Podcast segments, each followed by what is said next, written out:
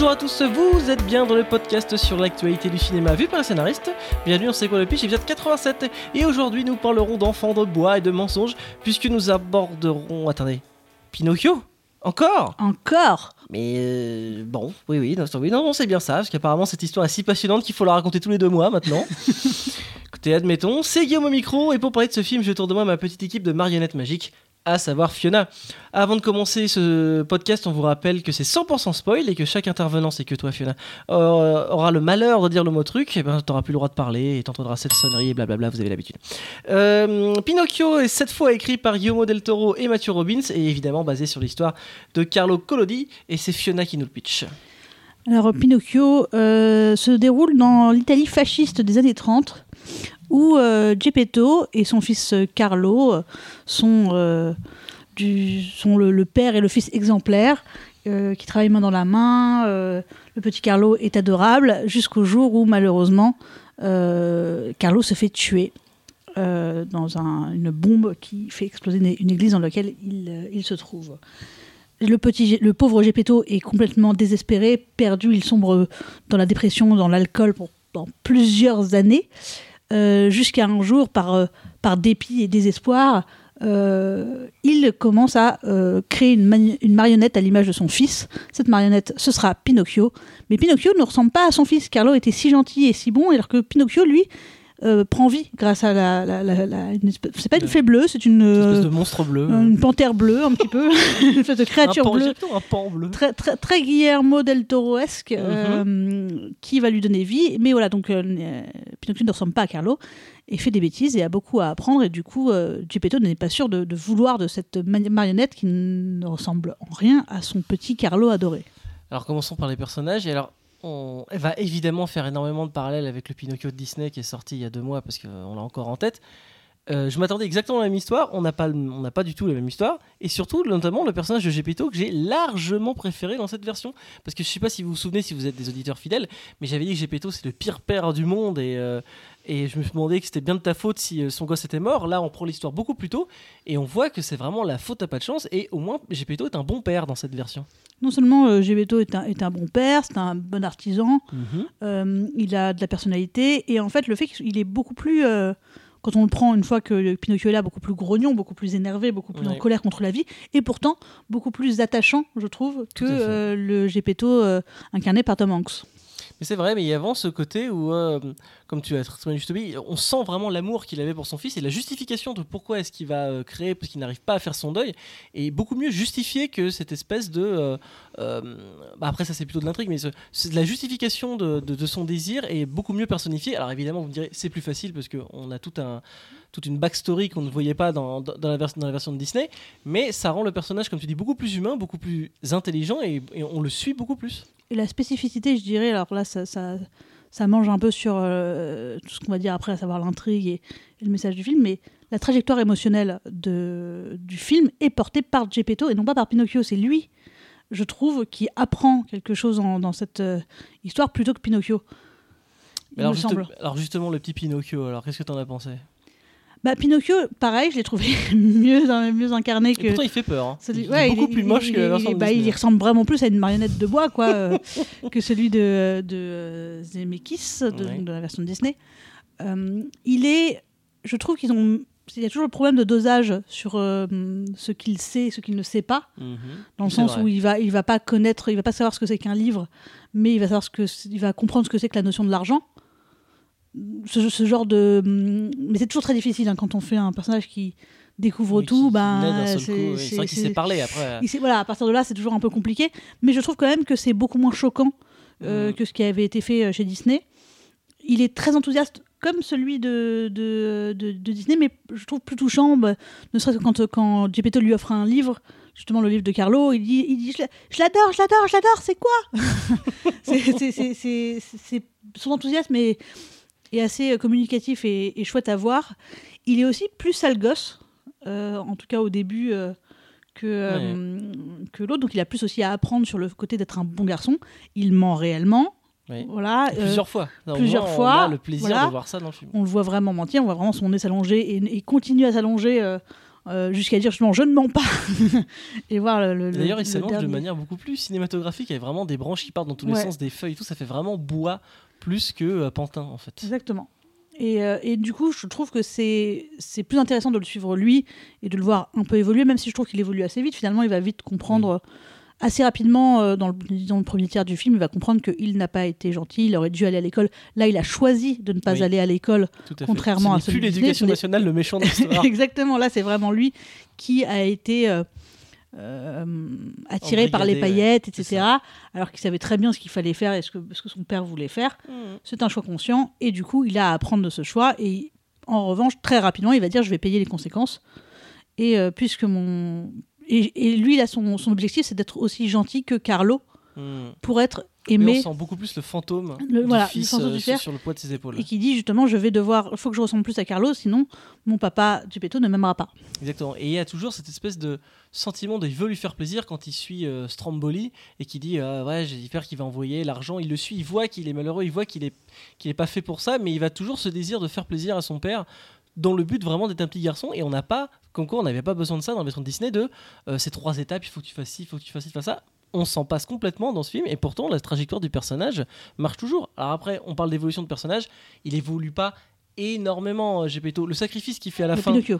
de Pinocchio, pardon. Le sacrifice euh, qu'il fait à la fin, c'est-à-dire de, de revenir, on en parlera après de cette espèce de système qu'ils ont ajouté, mais de se sacrifier, de revenir en prenant le risque de mourir, je pense qu'il l'aurait fait aussi au début du film.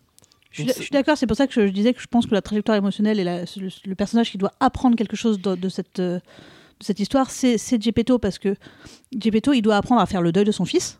Bah, Est-ce qu'il l'a vraiment appris euh, Oui. À la fin, il se retrouve avec quand même un double de son enfant. Il l'a- il appris parce que euh, il, il dit justement, tu n'as pas besoin d'être comme Carlo, tu as besoin d'être comme tu es. En gros, il ne veut plus remplacer Carlo. Il accepte un peu plus la- le décès euh, de, de son fils.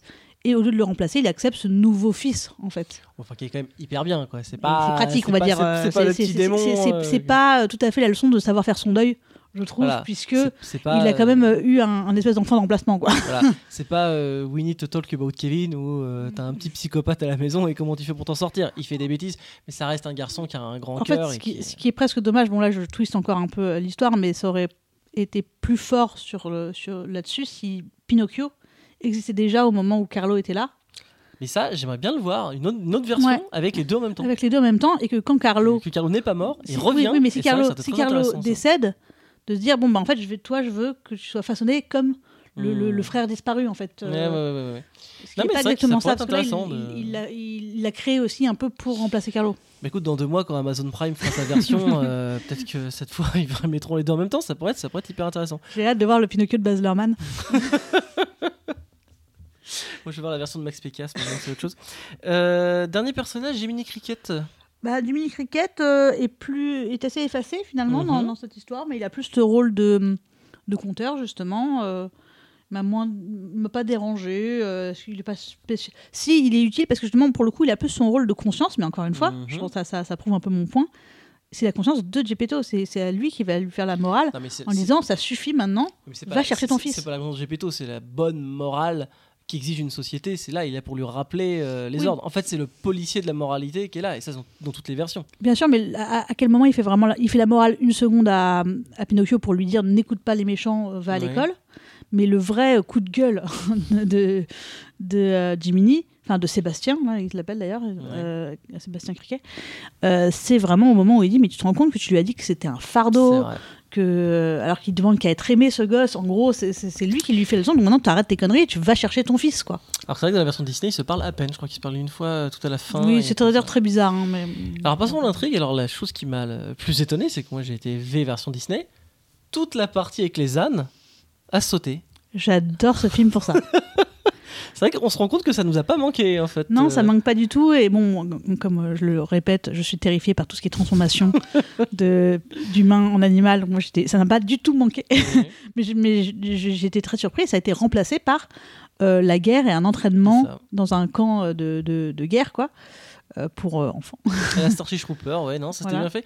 Et alors, euh, donc l'entraînement militaire, moi justement, je me suis dit, est-ce qu'ils vont réussir à tenir ça jusqu'au bout? Parce que c'est en fait la suite il devient d'abord euh, comédien, euh, enfin d'acteur, et c'est je trouve assez bien amené jusqu'au moment où il arrive jusqu'à jusqu'à cet entraînement militaire. Et ça, moi, je me suis dit, mais merci, enfin quelqu'un qui pense. On a un être immortel, évidemment qu'il faut en faire un soldat. J'ai dit, mais évidemment, comment y a personne n'a jamais pensé Moi, j'y pensais depuis le début. Je dis, mais évidemment, oui, c'est un soldat immortel. En plus, c'est le moment d'en parler. Ils ont ajouté quelque chose, alors, qui est peut-être dans la version originale de Pinocchio, je n'ai jamais lu la version originale, que à chaque fois qu'il meurt, en fait, il ne meurt pas vraiment vu qu'il est immortel. Il doit passer un certain temps dans l'au-delà, on va dire, là où euh, vient l'espèce de, de, de fée bleue monstrueuse là. Et euh, ils ont inventé une règle qui, je ne sais pas d'où elle sort, mais elle s'en sert dans le film, et c'est pour ça en ça c'est bien construit. C'est que plus il va, plus il meurt, plus il doit passer de temps dans ce, ouais. dans cet au-delà. Donc effectivement, ça en fait le soldat parfait. Et merci, merci à ces, à ces militaires d'y avoir pensé. Bah, c'est vraiment malin d'avoir euh, intégré, je trouve, euh, bah, le, le contexte, le contexte politique des années 30 et de l'Italie euh, de Mussolini. Bah, déjà dans la mort de Carlo, il Mhm. meurt à cause de ça, à cause de la Après, guerre. je sais pas qui bombarde, parce que je sais pas si l'Italie s'est fait bombarder à ce moment-là. C'était l'allié des Allemands. Je sais pas, ils ont, ils ont pas l'air d'être en pleine guerre Deuxième mondiale. ça, j'en sais rien, mais je trouve que c'est quand même ma- malin d'avoir effectivement euh, Parce joué. qu'en plus, la, la bombe qui tue Carlo, l'avion le dit, c'est juste ils ont une bombe, faut qu'ils faut qu'ils s'en débarrassent vite parce que pour atterrir.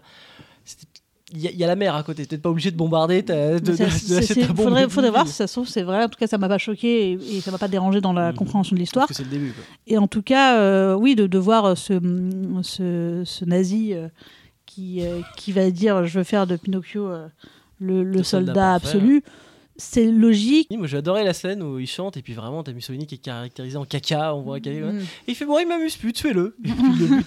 J'ai lu une interview de, euh, de l'équipe du film qui avait dit à la base il devait être traîné dans un plan, euh, dans un peloton d'exécution, il devait pleurer et tout. Ils se sont dit non mais ça coûte trop cher, on va le tuer de façon humoristique et très rapide. Et je trouve que ça marche extrêmement bien, bien, euh, ouais. cette, cette- cette façon de le tuer. Euh, Merde, j'ai oublié ce que je disais. Mais en tout cas, là, on voit bien, je reviens sur le camp euh, militaire, du coup, qu'il se fait un copain là-bas. Alors s- cette intrigue un peu éculée de Un- tout ce que je voulais papa, c'est que tu sois fier de moi. Exactement. D'ailleurs, on- il meurt, du coup, ce gamin. Ah, les deux meurent, hein, le gamin et le père ouais, meurt, ouais, hein. c'est ça. Ouais. Mais euh, on voit bien que la trajectoire de, de Pinocchio étant le, le gentil enfant est déjà résolue aussi à ce moment-là, puisqu'il il, il fait équipe. Enfin, ils disent super, on est, on est égalité, Mm. chose qui n'existe pas donc dans la, la, la guerre. Euh, mais du coup, je trouve que ce côté enfantin marche plutôt, Mm. plutôt bien. Non, puisqu'on disait dans la version de Disney que comment il peut, il peut partir et décemment laisser une île où on transforme les enfants en ânes et personne, bah là tu peux rien faire, c'est la guerre, a c'est plus fort que toi, euh, il y en aura d'autres des camps Oui, militaires, c'est bien malheureux. ça a explosé en plus derrière lui. Après, après il y a un petit Deus. Bon, c'est juste qu'il tombe dans l'eau, il va tomber dans la Oui. baleine. Oui, euh, ça, ça, c'est très très rapide. voilà, ça. très rapidement, etc. Mais j'ai adoré le moment qui m'a vraiment fait me rire où quand Gepetto prend le bateau, il dit il faut pas y aller, le marin dit il faut pas y aller, il y a un gros monstre et Mm. tout. Et il y a le monstre qui arrive et le marin fait arrivederci et puis il saute dans l'eau directement. J'avoue que ça m'a vraiment fait rire. Je vais, pas oublier, mais. Et tu le vois nager, pff, tu le vois s'échapper comme ça pendant que, pendant que Gepetto se fait bouffer.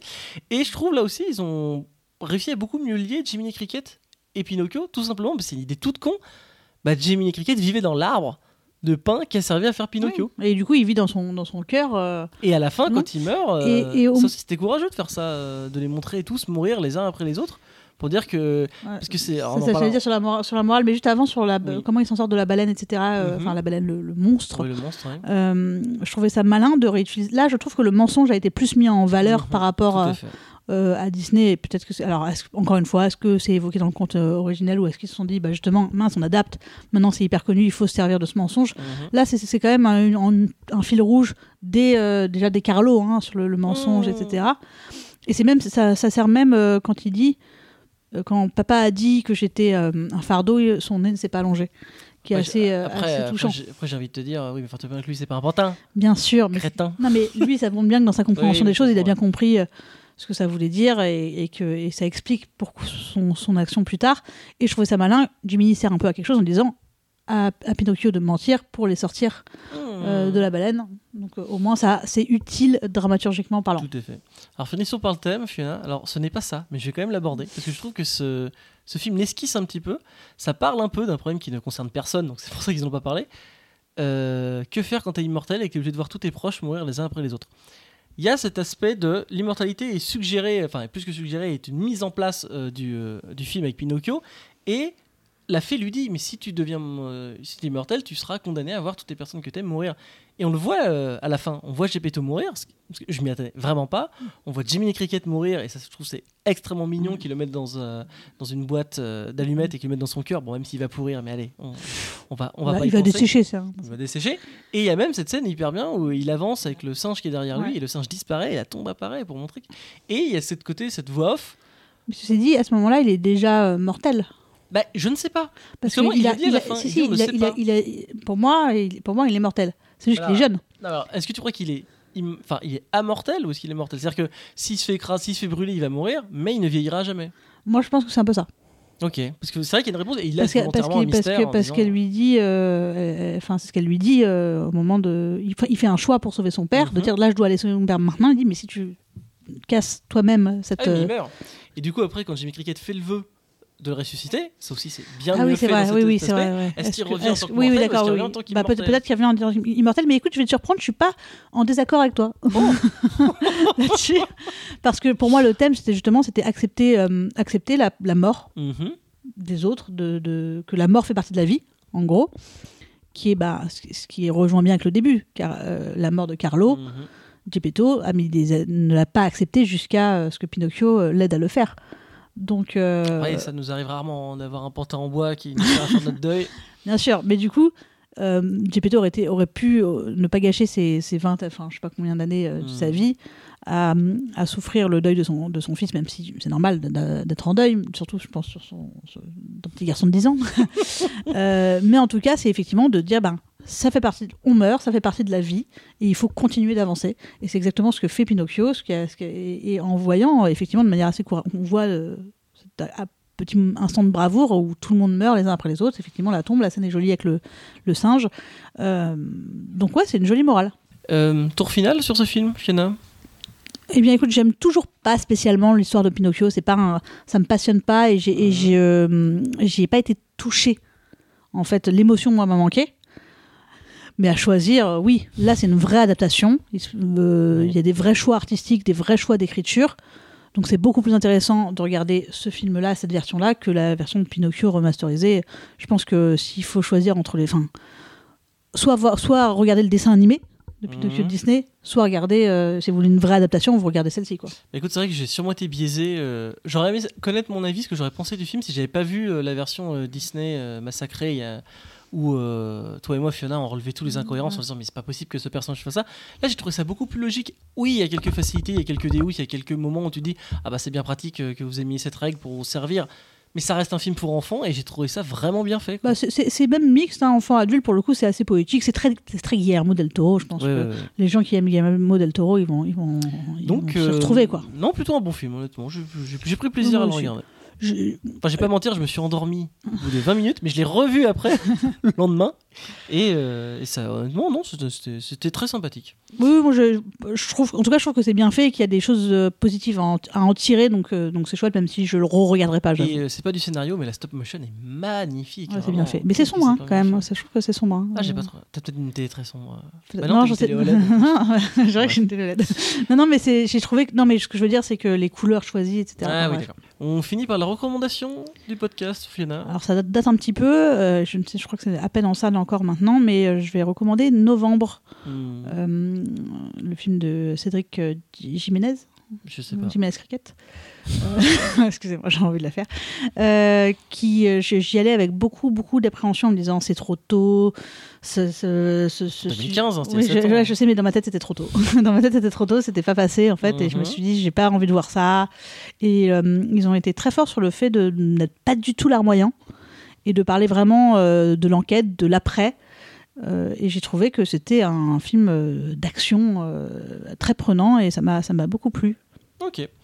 Eh ben merci Fiona et merci à vous de nous avoir écoutés. On se donne bientôt rendez-vous pour un prochain podcast sur Pinocchio.